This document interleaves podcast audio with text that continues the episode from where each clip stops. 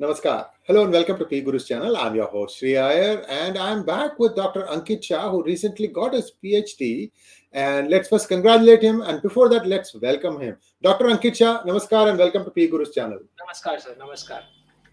Sir, getting a PhD is a very rare event and uh, our congratulations to you from all our viewers. I heartily, heartfully, uh, you know, congratulate you for achieving this big milestone in your life.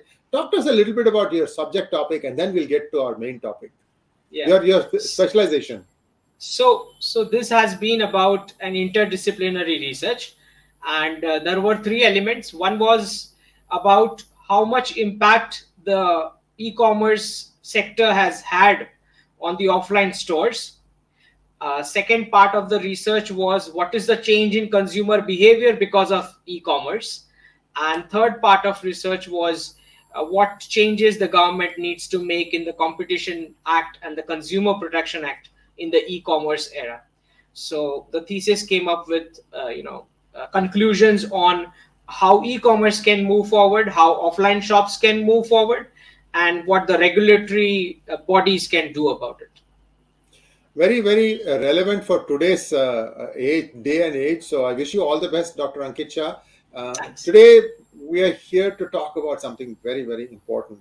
Whatever you talked about, I think four weeks ago or three weeks ago, I don't remember exactly, they are beginning to kind of unroll now, you know, one at a time. The first thing that everybody is now waking up to is the reality that all uh, trans, all financial contracts based on the LIBOR or LIBOR, you can call it whichever way, um, these need to switch over to SOFR, which is a new, more transparent form of setting the rates. This gets reset every day.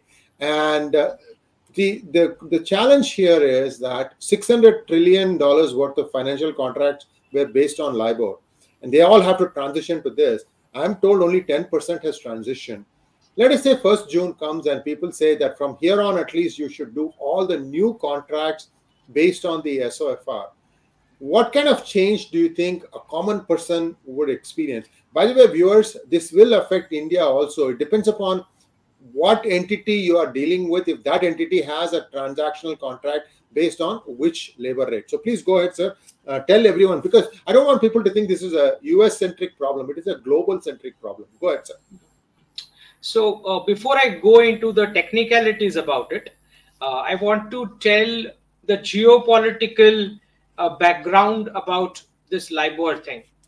So, you know, as the baton of leadership went to the other side of Atlantic from UK to United States, uh, you need to understand that uh, a lot of aristocrat families uh, who were owning big, huge businesses, uh, you know, having tremendous amount of power, quality, and the finances, uh, they had this, you know, a setup in the financial world in a manner wherein the allies, the ally countries, would have some say in uh, in the financial world along with the United States.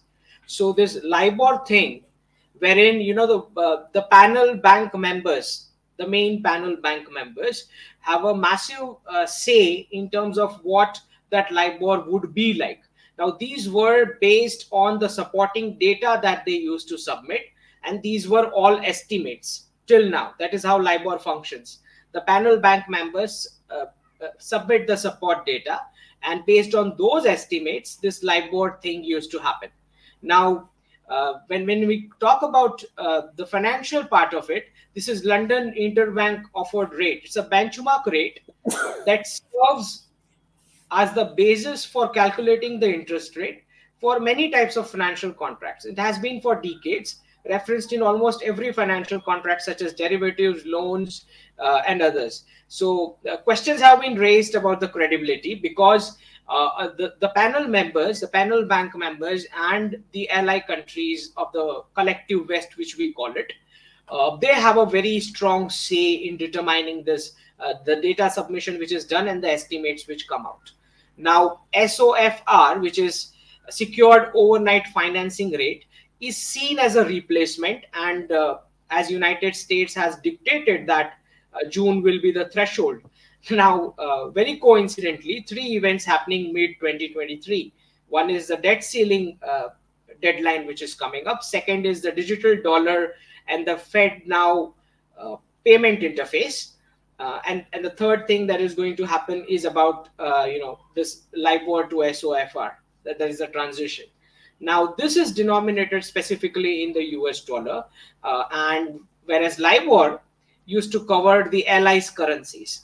Now in a way, when we look at the geopolitics background of this, um, as as the currency reserve currency world format of a single country when it worked with the collective West as allies. Now, LIBOR was something which was, uh, you know, a shared, coordinated, uh, uh, you know, setup, which helped allies have some say over uh, how what rates could be on in terms of financing, in terms of the financial products that uh, you know transact across the world. So, if United States is, you know, adamant that US dollar is the only one, which is the case at this, at least at this point in time, is the US dollar is the only one that is in the basket for SOFR. Then I see uh, that the collective West, uh, a lot of manipulation allegations which used to happen before, uh, will no more happen, which means only the United States will have a major say in what that SOFR is going to be. Now, SOFR uh, if you look at the positive side, it is going to be based on actual data because it is overnight of the actual transactions based on which these estimates are coming. Whereas LIBOR was a submission of the bank panel members of the allies countries. So that is the difference between the two. So basically, if this continues as per what the format is, SOFR right now, then it is basically saying that uh, the allies are no more going to have the cake over here which means that you are on your own. So which is almost what it reflects in terms of the us's global policing role which i keep on saying that with de-dollarization that role is going to go.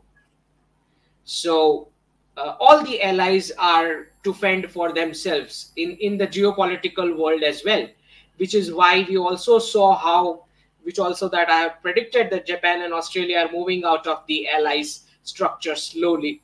Because after the FTA with India, uh, Australia came up with this uh, thought process that we are removing the monarchs from the currency notes. Not just that, right now they came up with a statement that we have no more given any promise to the United States on Taiwan issue. So do not expect any kind of, uh, you know, a military movement from Australia. Uh, on the other hand, exactly as I predicted, Japan, um, they are moving towards, uh, they just purchased the Russian oil outside of the cap, the oil price cap, which uh, the ally countries had came up with. Uh, and Japan is also moving towards with uh, China in the national currencies trade. So both all those predictions have come true. So slowly and gradually, what as I told that in in, in terms of military sense, uh, as the global policing role shrinks, there will be more covert and overt operations in the surrounding, which is Canada, Mexico, and the uh, South American continent. So that's where that's where the new uh, you know tussles would be, because all the forces would now then be concentrated over there. Uh, in terms of LIBOR and SOFR, I, I would like to you know elaborate a little bit more. Uh, because you know uh, viewers need to need to know what kind of difference it's going to make.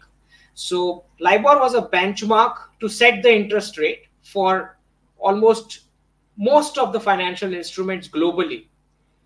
Now the SOFR is going to be a benchmark interest rate that depends on US Treasury repurchase agreements, which means uh, it's a risk free rate, but it depends on the overnight US Treasury transactions alone. So that's the difference between the two. And this is about actual transactions. So while LIBOR, was considered less accurate because, uh, and then it had manipulation allegations, SOFR is going to be a more accurate measure of the cost of borrowing money as it depends on actual transactions, but then it has to be secured with US treasuries. So one of the predictions which I made I think 2021, uh, which is end of 2021, that after this entire de-dollarization process, there will be a, a, discussion where the ally countries would be told if they wish to uh, accept US dollar as a transaction currency. So uh, there could be a chance of that kind of negotiations after this entire de-dollarization process gets over. So maybe allies would be in one point in time. I mean, I don't know if it comes out in public or not, but there will be a point in time where the ally countries would be asked if they would be interested in adopting the US dollar. So you won't be, you shouldn't be surprised if that comes up. So uh, that is something. So uh, LIBOR used to be a forward-looking rate because it was uh, an estimation for the future. SOFR is a backward-looking rate in terms of it is based on the past transactions. So this is the difference between the two. Now, in terms of if I to give about uh, financial institutions are uh, free, I mean mostly free to adopt the rates. But uh, in terms of SBI, I can give you one example of the State Bank of India so they replaced LIBOR long back about December 2021, and they came up with a formula which they call as ARR, which is uh, alternate reference rates. So more and more you are going to see a kind of indigenization and nationalization in not many things, not just technology, uh, also in terms of financial products and also in terms of how internal economies are going to function because the globalization which the unipolar international trade world had created, that globalization is going to uh, dismantle. So this period is going to be where there will be negotiations on, uh, say, hey, I'm just giving an example, hypothetical. If I'm to allow Google to operate here, uh, what do I get in return? So that's that's a kind of and and you know the countries are not going to know or be allowing a kind of a dominant role of outside technology. So if you're looking at data centers, countries will be saying, hey, you need to put up a data center locally if you need to operate. So this kind of uh, this is a momentum which is moving forward. That's what we are looking at. Thank you so much. Uh, at what point do you want me to put the slide deck? Uh, please let us know, or yes, you can operate the slide deck yourself. Yeah. Yeah. Yeah. Sure. And let me just put it. Yeah. Is Go it ahead. visible? yeah yeah yeah yes so yeah so this one i had predicted 21st august 2022 that uh, russia india china will eventually carve out their own spheres of influence because as we move towards a multipolar world that is what is going to happen. And there have been two shots which i see one from india and second from china. The first shot from india was uh, the Sharda Peeth in the Pakistan occupied Kashmir, where our home minister said that also something that I predicted in December that this will come. So that is the first shot in talking about what would be the sphere of influence in terms of as far as India is concerned. So our home minister told that you know Sharda Peeth access is something which Indians are looking forward to, and that is something which can be considered and I predicted in around December that Mandir ecosystem could be one of uh, one of the easy cash flow method for the Pakistani economy rather than extending begging bowls everywhere. This could be a steady cash flow. If all the Hindu uh, ancient Mandir uh, pathways can be given for free entry and exit to Indians. So that was the first shot from India's side in terms of sphere of influence uh, defining. China gave a shot which is offering a nuclear weapons free Southeast Asia zone. And they said that we are right, ready to sign a treaty. We are talking about Southeast Asian countries, not India. So uh, viewers need to understand the difference. So over here, China is offering the Southeast Asia, the South China Sea countries, that they are ready to sign a treaty for a nuclear weapons free zone. Now, if it happens, not happens, that's a separate thing. But this is something, an overture coming from the Chinese side so uh, you can see this is a shot from China in terms of the sphere of influence. All three are going to try that. And we are seeing how Finland is taken to NATO. Uh, and uh, as I mean, I have been talking in the previous shows as well that the Arctic is going to melt, and that's going to be a, such a big treasure. It's going to be one of the top two richest countries in the world by 2037, Russia. So Finland is taken into NATO, uh, and, and and the momentum is going towards you know eyeing the Arctic because that those will be the new sea lanes as well besides the treasury. The second prediction, which I wrote on 25th August 2022 about the BRICS currency R5, that a digital reserve currency tied to gold, because I'm confident that gold will be one element. Um, BRICS plus nations would argue, or maybe some negotiations going on about uh, covering other commodities as well because you know the gulf would be good with oil and gas similarly each participant nation would like to have their own commodity uh, also as an element right for the brics currency. So that negotiations would be on. But this one is confirmed which is gold. One element is confirmed for sure. So this was 25th august 2022 prediction and i've given in the same tweet i've given the prediction that 25th August 2023 will be the date for official statement release about the new currency, whatever the discussion output be. But that around that date, you will find some official statement coming out from the BRICS summit in Africa. So that's the another one. And yeah, so this is about the strategic petroleum reserve position.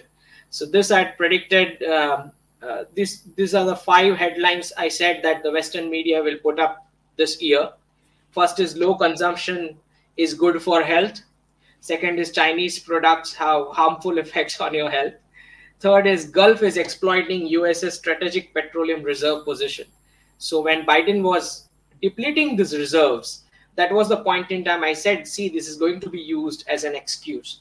So we are seeing that now, just two to three days back, OPEC Plus has declared the cuts from May onwards.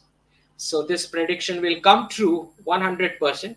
You will see this headline very soon that Gulf is exploiting US's strategic petroleum reserve position.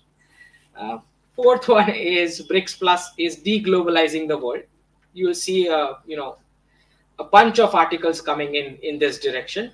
And the fifth is aged should skip one meal for sound sleep. So you know, you this kind of media narratives go on to support uh, the direction that the geopolitical world takes. So it should not surprise. So these were the kind of, and there are many other predictions on my Twitter handle. I mean, viewers can go and check many of them. A couple of observations, uh, Dr. Shah. One is that uh, if, if you think about BRICS Plus, right, there are five currencies. Saudi Arabia, incidentally, also has its currencies Riyal. So that also is R. I think we are also talking about UAE perhaps joining the BRICS consortium. So you, and, you have UAE, uh, Saudi Arabia, and Iran as well. It's many applicants. Okay. So, uh, in terms of the bigger picture, I wanted to update our viewers. You may have seen the DJI yesterday, but if not, I'm going to give you an update. The United States has depleted two thirds of its strategic petroleum reserve now. They're down to one third of what they used to have, all because they said that you know the Western European nations, including some NATO nations, should take only oil from oil and uh, natural gas is coming from other places from uh, United States. So this, so right now US is at a inflection point where they have to see they came to power saying climate change, climate change, climate change. So they shut off complete shale production, you know, crude production from shale and and now because their reserves are running low what are they going to do they've stopped purchasing crude from saudi arabia I, I, see a ch- challenge coming up. You know um, I, don't know how this is going to play out. The, saudis want the barrel crude price to be above 75 minimum. They want 80 in fact. And right now it's at 60 so this is their ploy to try and cut production to try and boost the rates up. Um, now comes news that Japan is also getting Russian crude at a subsidized price, $60 per barrel. India is getting it, I think, even less than that. Ankit, uh, who's going to buy Saudi Arabia's oil? Uh, and, we know in the past, these production cuts have never worked. Talk to us about this. So, uh, uh the way I see it is that it's the preparation of, uh, of a mindset for the Western media that you know we we want to be able to stop the de-dollarization momentum. I think this is where it is heading. So uh, the whether it is uh, oil output cut or in terms of uh, statements coming in later, some months from now, from the Gulf, saying that we no more accept a fiat currency as payment, which is a very good possibility. So, uh, you know, all this is heading towards there. Uh, and not just that, you, there are reports coming in that F 35s don't work. Some of the f- fleet which the United States Air Force has does not uh, cannot work and operate. Uh, the arms and ammunition are going down so all these headlines which are coming in, Marco Rubio, one of the senator coming in and saying, oh, I mean, who will be sanctioned if they all shift to another financial system? So we won't be able to sanction anymore. Now you have President Trump, uh, ex-President Trump, coming in and saying the word de-dollarization very clearly. So I think that uh, a lot of mainstream media in the West is now picking up on it that this is coming, and uh, since and i was observing all these countries and i've been saying that see japan uh, last entire year japan was waiting to see some signal uh, from the united states and uk are you going to counter this de-dollarization process or not? And since they got fed up of it i think they decided to jump the ship so uh, i mean if, when you don't give any signal what would a country do who is who is so much exposed to the US Treasury. Where will they go? So I think that you know the the, the way with which Australia, Japan have moved out, and this is uh, one part that we see about the finances. This LIBOR versus SOFR. Uh, second part that we see that the global policing role shrinking down. Third part that we see about the oil output cut from, announced from May from the month of May. All right. Uh, and fourth thing, which is I've been saying from day one, uh, this year do not have any major election. So there's a good chance that this year is selected for it. Except Turkey, you do not have any major election this year. So it is very obvious that this year could have been selected. Now, besides that, you need to know uh, that if in the financial world uh, the weight of European Union is going down. In the defense world, their weight is going down, and even in the economics, the, the politics and diplomacy world, their weight is going down. I think it's it's it's very clear what uh, uh, what momentum they are picking up in terms of de-dollarization. So let's let's talk about uh, digital dollar. It's been some time in coming. We have digital RMB, digital rupees also there, and a, a, few other digital versions have also come. Why is the United States delaying it so much, Dr. Shah? I mean, they should be leading because they are the financial leaders of the world. You, have the best systems to you know combat corruption, laundering, and so on and so forth. So why are they dragging their feet on digital dollar? So one one of the challenges is about the private cryptos, which post 2008 United States had pushed them so much, especially Bitcoin, and and a large uh, chunk of uh, Western population do have their assets and money in the private cryptos. So that is something which uh, the the biggest challenge that they are facing in terms of the digital dollar coming in, because the central banks are not going to leave uh, the regulatory powers of the currency.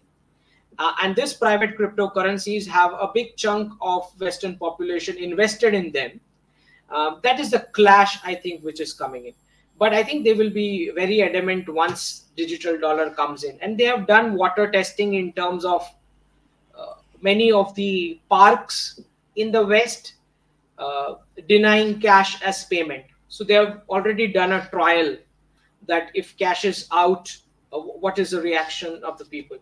So I do believe that whenever such currency reset or that kind of thing comes, uh, there is a good chance of a communist currency kind of a thing where you know there are two ways out if people remain in the system in the financial system then they can apply a negative interest rate and do the capital trimming of the economy which they need to do and if people move out of the system, then the scary alternative is demonetization of all the dollars, which is compulsory shift to a digital dollar.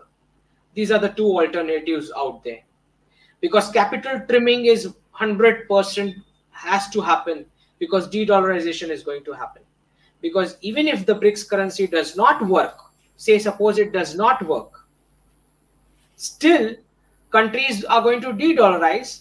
The reason being, uh, they just need to keep a fraction in gold, and they can keep the top five trading partners' currencies. That is also de-dollarization. They don't need a BRICS currency, right? So de-dollarization is hundred percent going to happen. There's no way it's not going to happen.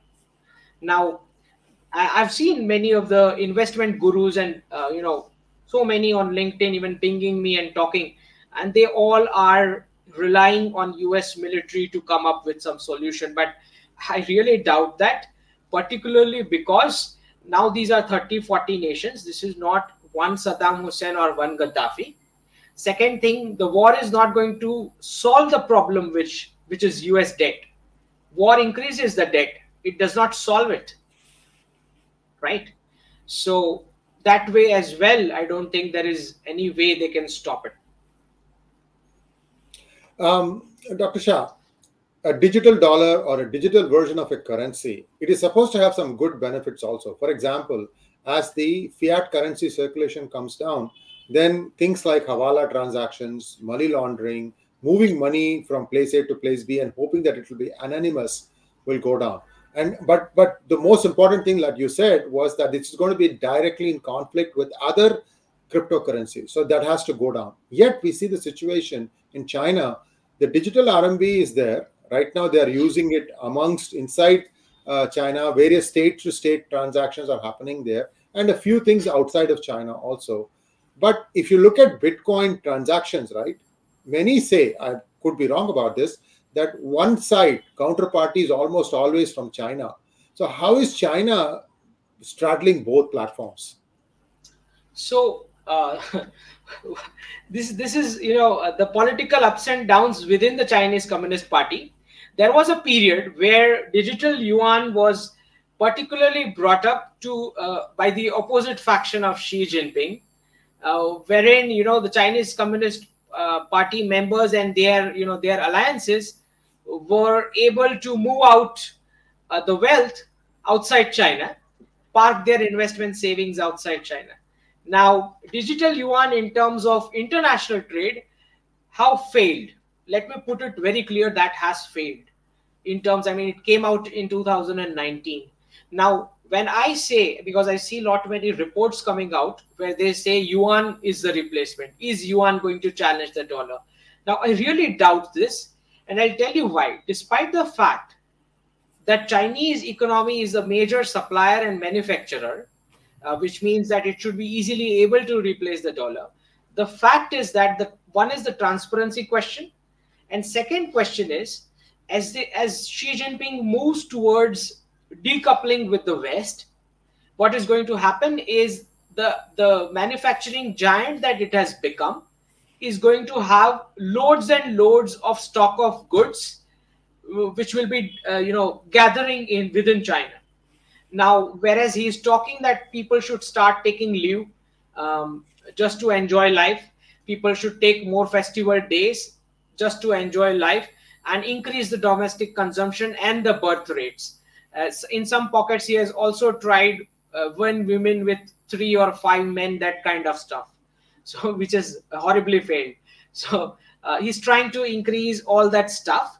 So, in his efforts to see to it that the collected or the uh, you know aggregated stock which is not being sent to west gets domestically consumed he is going to print yuan he, that's that's what's going to happen so he's going to give that cash extra money supply in the market so that people can go ahead and buy that uh, stock which is which has gathered because it's not going to the west. And once that happens, all these fantasies of yuan replacing dollar crumbles down because it loses the trust of the countries as a good store of value. Because when you do a massive money supply, uh, the, the value is going to go down, right? So all these fantasies are going to collapse, you know, by next year that yuan would be able to replace. All right. So uh, is, is if there is an credible option which can take uh, dollar's role, it is BRICS currency or the individual uh, example which I gave that every country can keep a fraction in gold and keep currencies of the top five trading partners in the reserves. These are the only two methods. And then the third rank comes of the INR. There is no other competitor out there. Thank you so much. And uh, yuan is interchangeable with renminbi. Sometimes people think they are two different entities. They are not. They're the same thing. Uh, also, one one joke that always has been running around that the central bank of China prints six copies of the same note, meaning like there'll be six notes with the same serial number. So the amount of yuan in circulation today, nobody really knows, which is why the, the yuan slash RMB has never been taken seriously. So this is the challenge that China has. Most of the export import trade was happening through Hong Kong using the Hong Kong dollar. That's what people, because the Hong Kong dollar was pegged with the US dollar, they had some faith in this system.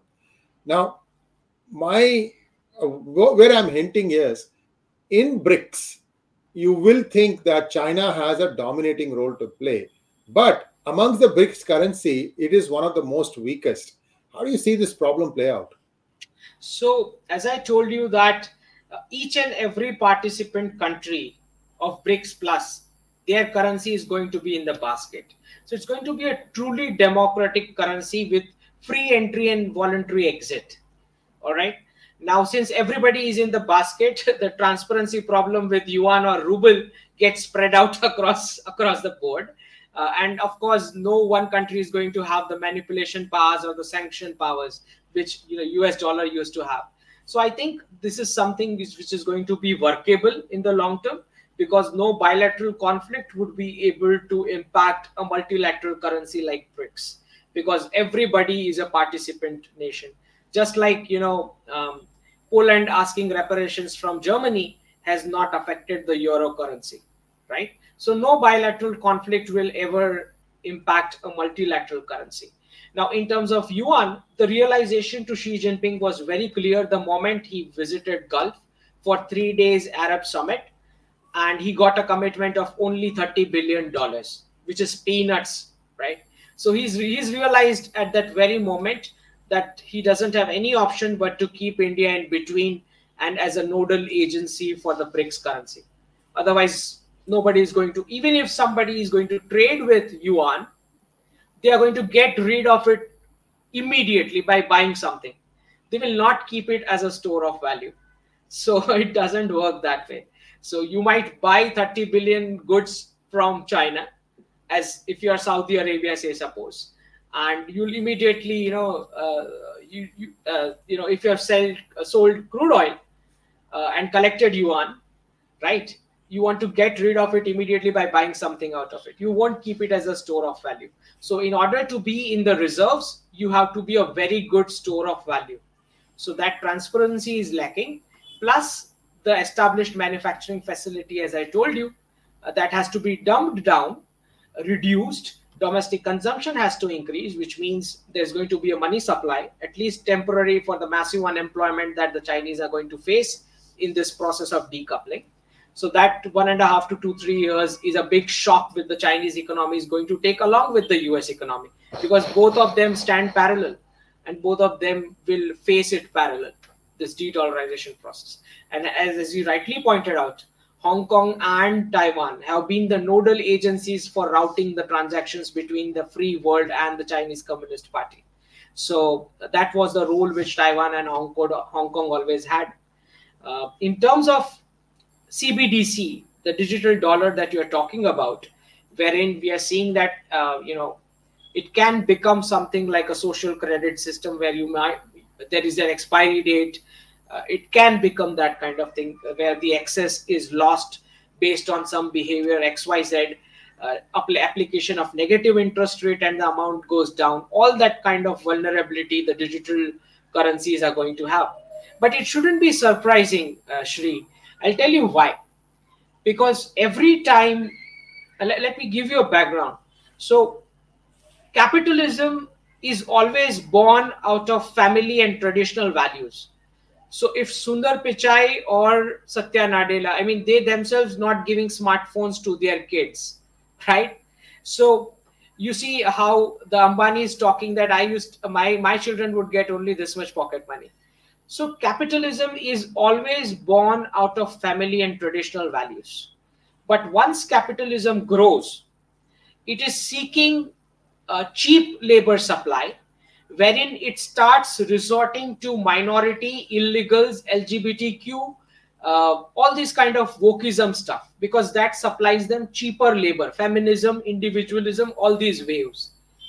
Once they resort to all this, temporarily capitalism gets cheaper labor supply because of doing all this nonsense. After a point uh, these all these artificially created waves make the state bankrupt and then the uh, left uh, and these wokist people take over that state and then the capitalists have to move to the next state. And again it goes to the next state begins with the traditional family values. So this is this is the momentum so uh, when California was being built, uh, it started with family and traditional values, right? Now and then uh, you see how SVB Bank, your Silicon Valley Bank, funded the BLM protest. Now, who will say that this is banking? Come on now, right? So uh, this is the problem with the capitalists. They begin with traditional values, then they do all this nonsense, wokeism, individualism, feminism, LGBTQ, just to ensure a cheaper labor supply. And then the state goes bankrupt, and then they have to shift out, and the woke, wokeism takes over, the leftists take over. This is this is in principle the same momentum which we see in terms of radicals as well. So in Iran, uh, the radicals and the leftists together brought uh, the Islamic revolution. As soon as they came to power, uh, the radicals finish off the left, started finishing off the left. The radicals took over, and the left goes to the next geography. This is what happens. This is what happens uh, in Kerala as well. Right now, you have a leftist government. Uh, soon, going, going, radic- gone. Yeah. So, so the role of the left is just to open the doors for the radicals. They don't want to be in power. So the leftists enter the state, open the gates, radicals come in, then radicals take over the power, kill the left, and push them out to the next state. So this is the same thing you are seeing in Bengal. So the leftists uh, open the gates, radicals come in, uh, the radicals finish off the left, and then uh, the left have to go to Bihar. They have entered Bihar now. Uh, this is the same thing which I explained about capitalists, right? So they start with family and traditional values then they open the gates for cheaper labor supply, illegals, LGBTQ, feminism. Then this wokies and this guys finish off the capitalists, and then capitalists go to the next state. So from blue to red state, this is how they moved during the Biden term, the corporate headquarters. Dr. Shah, are you calling Mamta Didi a radical? you see what happened on Ram Navami, right?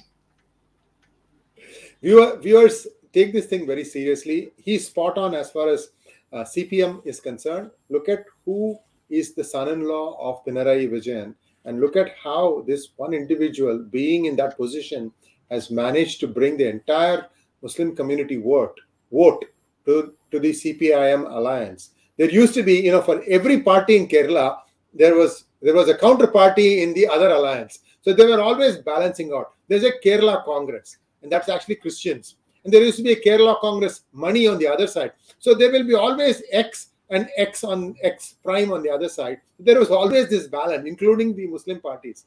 Now, suddenly, some of these people are all coming together, and what he's saying is actually playing out right in front of our eyes. And I don't think Karnataka.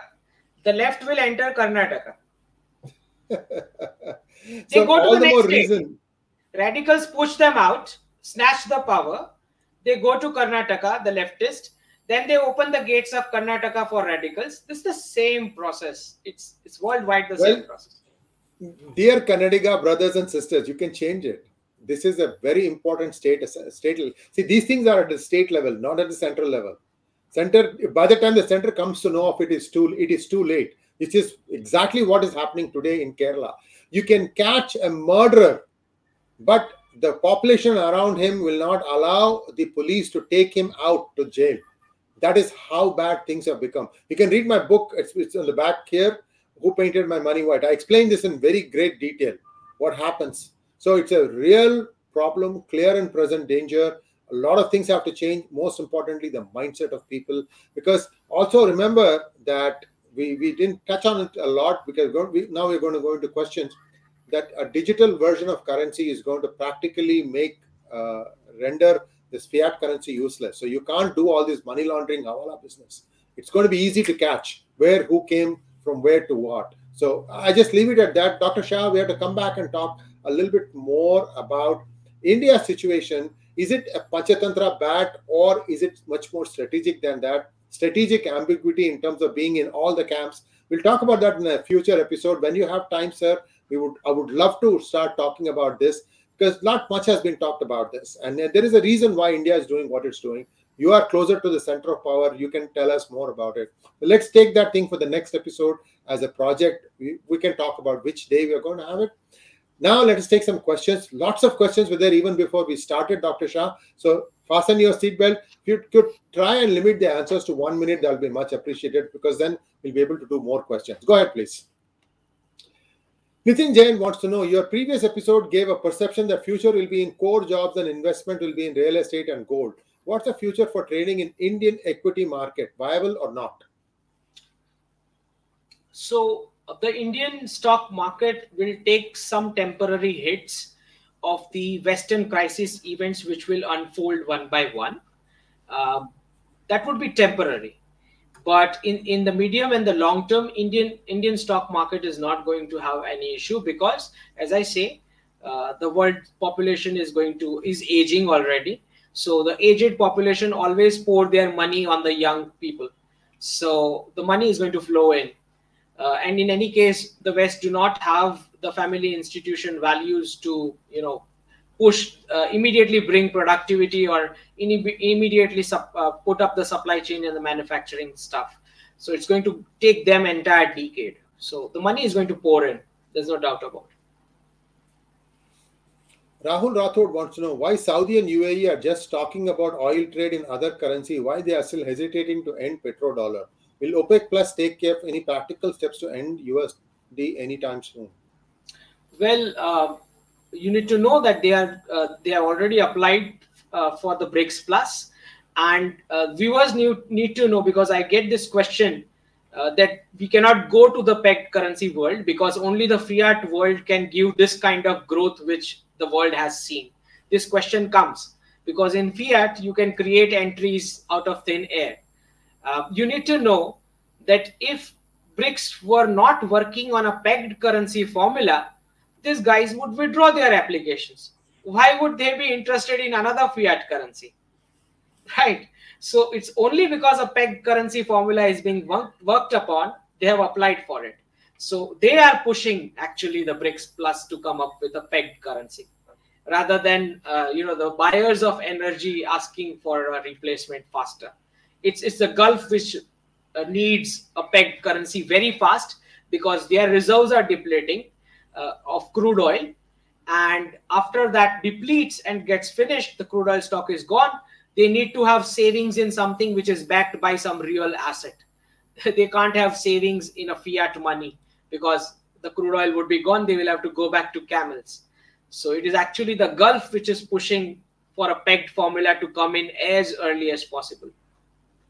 Oh by the way viewers uh, united states has huge untapped reserves of crude huge. They're not even touched it. Their goal always has been for the last 50, 60, 70 years let the world finish consuming the oil and then we will start doing it. So there is a bigger, longer 100 year plan that US has had always. So just wanted to touch base on that. The massive resources that have not been tapped. Next question from Ankur Tank. Oh, you have a think tank also, Ankur. How should NRIs prepare for de-dollarization, especially people who have investments in the form of home or stocks, etc.? So all the Western assets are inflated. If we are going to the peg currency world, that that inflated values are going to be capitally trimmed, as I say. So those valuations are going to go 100%. There's no doubt about it. US stocks, bonds, derivatives. I've talked in previous shows as well. By December 2023, I have said 15 to 35% minimum in this range. You are going to see a, uh, you know, a depreciation So how should NRIs prepare? Well, uh, by October 2021, I prepared some of the EU team members. I asked them to buy physical gold because I said Ukraine is coming.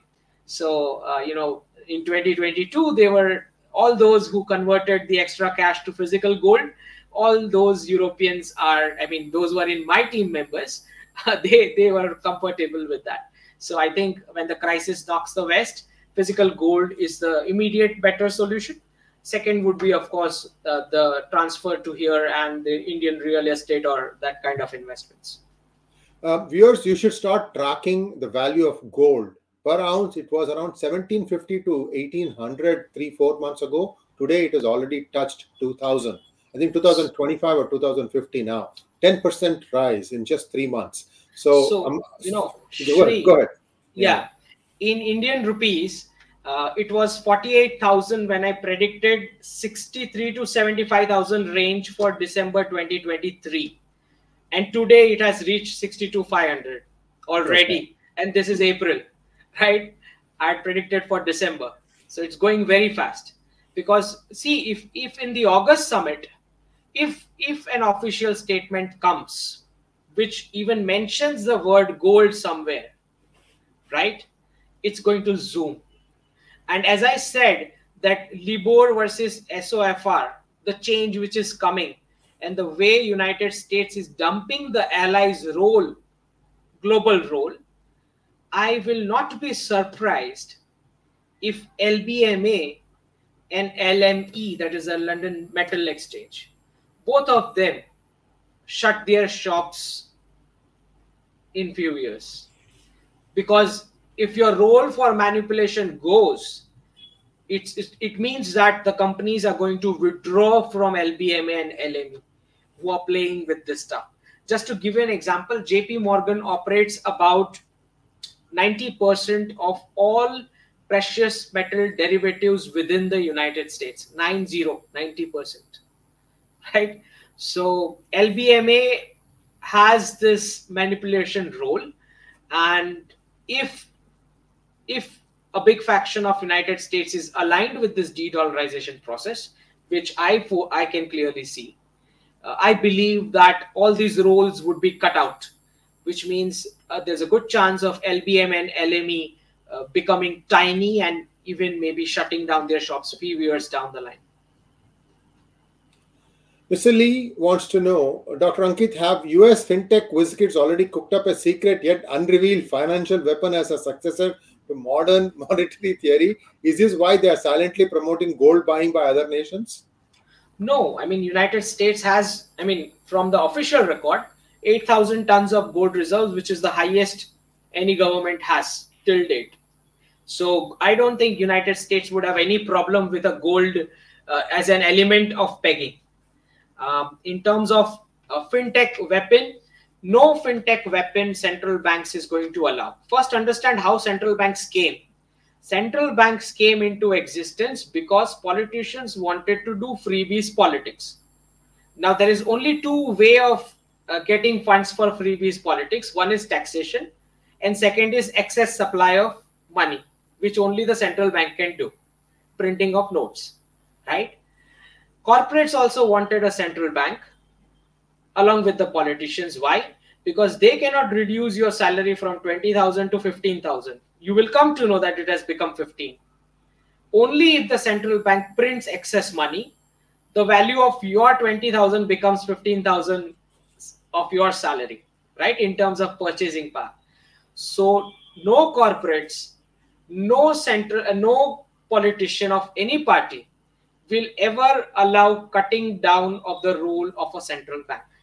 So, uh, no matter how many fintech whiz kids get born, nothing decentralized can be allowed in terms of regulation of currency. Even otherwise, from a moral viewpoint, currency is about the borders of the state. So, if you are giving off that power, it means you are diluting the borders of the country. So, even morally, it shouldn't be allowed. Now, I see just saw news that one crypto guy uh, has is dead. Uh, now I had already predicted uh, uh, mid 2022 that if these guys don't understand the signals, there could be covert operations on them. So by November 2022, four of them were killed. I mean, they died mysteriously. I'm talking about private cryptos, guys. And this is just the news coming in of one more. There's a fifth one. Next question, please. Partha wants to know what will happen to the IMF? What currency would be used for aid in case of natural disasters like earthquake, hurricane, etc.? So, uh, all the international busy bodies that came up with after the Second World War were for facilitating a unipolar international dollar-led trade. So, the fate hangs in terms of three agenda items. One is uh, pegged to fiat currency transactions. Second is what to do with the private cryptos uh, and third thing is whether entire world is going to move towards uh, a pegged currency or not. These are the three agenda items pending list for the next year for IMF, World Bank, and the World Trade Organization. So all that is which is agreed upon uh, decades back will unravel and will have to be opened back again. Next question, please. Naveen, thank you. Is it true that most of India's official gold reserve is held overseas, UK and US? If so, how does this impact the de-dollarization? This question I've got. So uh, it is it is obvious that we have some some go physical gold with the Bank of England, and some probably with the Bank of International Settlements. Now, as as LBMA, uh, JP Morgan, and, and all these biggies withdraw from the manipulation of the precious metals pricing in this de-dollarization process, uh, you will probably see that the Bank of International Settlements, BIS, will have a big role in terms of what is going to be the gold price setting for the new world. Because one thing is that countries are going to nationalize the mines, some countries. Some countries are going to heavily regulate it, regulate the mining supply because in the pegged world these commodities will be in that one of the elements. Uh, there could also be more taxation on retail sales uh, of the precious metals. So all these would be internal but for a macroeconomic perspective uh, bis is going to have some real uh, some role in the price setting mechanism for the gold. So i think in that that sense it is safe the one with the Bank of England, I think many countries have uh, their physical gold with the Bank of England. So I don't think it's going to risk its position with so many countries by you know freezing or you know sizing this reserves of other countries. So I don't think UK has that heft to do so. VK wants to know, thank you, VK. Dr. Shah, congratulations on receiving your PhD. What's a gradual erosion of manufacturing, especially of consumer goods in America since 60s, that brought them to this inflationary situation? So, uh, the, the United States adopted the role of only financialization, majorly financialization of the world and spending, uh, which is how they defined the GDP formula as well, which I say is incorrect. So, uh, they, the West had this financialization role, and manufacturing was passed on to Asia and Gulf. Uh, I mean, depleting of the Gulf natural resources, as Sri rightly pointed out, कि हमारा crude oil तो ऐसे ही पड़ा है. We are just consuming what others have right now. So uh, that's that was the role which West had. Now, uh, manufacturing has a lot to do. Manufacturing and farming both, and entrepreneurship right enterprising models all these have a lot to do with a strong family backing and since united states was operating on a fiat reserve currency model which it wanted to continue because that was a big financial heft uh, of uh, you know uh, exorbitant privilege over other currencies it finished off the family institution in the west with the socialist freebies kind of stuff that they did uh, aged parents हैं तो उनका Medicaid हम देखेंगे you can leave and st- take student loans and start working whatever work you get so that is how the manufacturing got eroded even otherwise uh, besides the decision of passing on manufacturing outside so i believe that is what you know you keep on buying from outside uh, one fine day if the outside which is the chinese communist party i mean this was a speech in 2016 i gave where i said the moment chinese are okay with unemployment the fiat reserve currency world is going to end. This was my 2016 speech. It was one and a half hours something. and I predicted a digital currency coming with gold. So that is also happening. Next question, please. Chaitanya Tukli wants to know, or Tukli, uh, is uh, upcoming de-dollarization the reason for declining forex reserves of India? Well, uh, see, whenever the Fed is going to increase the interest rate, as we all know that the other central banks are going to have some trickling down effect, which is which increases our rates as well. Now the difference whenever USD goes up, the forex reserves valuation is going to come down. So this has happened with all the central banks, nothing new. And you need more US dollars to uh, because still there are some most of the transactions still in US dollar until something comes up. So we do are increasing individual bilateral trade in international currencies. Um, good news about that, but uh, there are still transactions which is going on in the US dollar. So the de-dollarization is not complete as yet, which means that the forex reserves are going to deplete. Now, a lot of this fiat uh, dollars which countries have, they are going to use it, as I say, in buying the Western tech, defense, IT, and that kind of stuff from the West. Because सबके पास है fiat reserve dollars and they are going to try everything to uh, uh, clinch deals with the Western uh, companies. We have seen UAE and Saudi already buying out sports clubs and stuff like that, sportsmen also. So you see, whoever is interested, whatever the West has, people have the extra fiat dollars with them to use that for. Next question, please. Siddharth Srikamal. Thank you, Siddharth. I have been waiting for four years for someone from India to talk about the collapse of the dollar. Waiting for the glorious day the evil empire crumbles to the core. Thank you, Dr. Shah. And observation. Thank you, Siddharth, for your generous contribution. Let's go to the. You have something to say, Dr. Shah? Well, you know, uh, uh, the, the world has been talking about de dollarization since long. The only difference this time I see is that uh, a major uh, there the, there is an understanding among the those people in governance in within the United States that now it is required as well to them as well. So I think that's the only difference, which is why it is speeding up. Next question, please. Does sterling decrease and property value in UK will go down? If so, how long before it bounces back? So it's it's not just UK, even the Canadian Toronto properties, all of these are highly inflated, backed by nothing. So uh, all the Western assets, overall, I'm talking about in general, they are highly inflated because euro has about 20% status reserve currency and dollar has about 60% reserve currency status. So you have you just imagine a situation where 180 plus countries have parked their savings because you are a reserve currency status so obviously all your assets are inflated artificially and those are going to be slashed back as they withdraw. All right. Thank you so much, Dr. Shah. And viewers, we have some unanswered questions. Uh, we apologize. Uh, we usually can't make more than 10 or 12 questions. And, and today's has been so data filled that I hate to stop Dr. Shah in his course and uh, in his presentation and say, no, no, no, no, let's have some questions now. I like to do that. Uh, we try to do a 30 30 30 minute split between talking and uh, question and answer. Today we couldn't do it. Sorry about that. We'll uh, we will try to be better at that. Dr. Shah, what can I say? I mean, you've really lit up the whole uh, praise about de-dollarization with such erudite thoughts.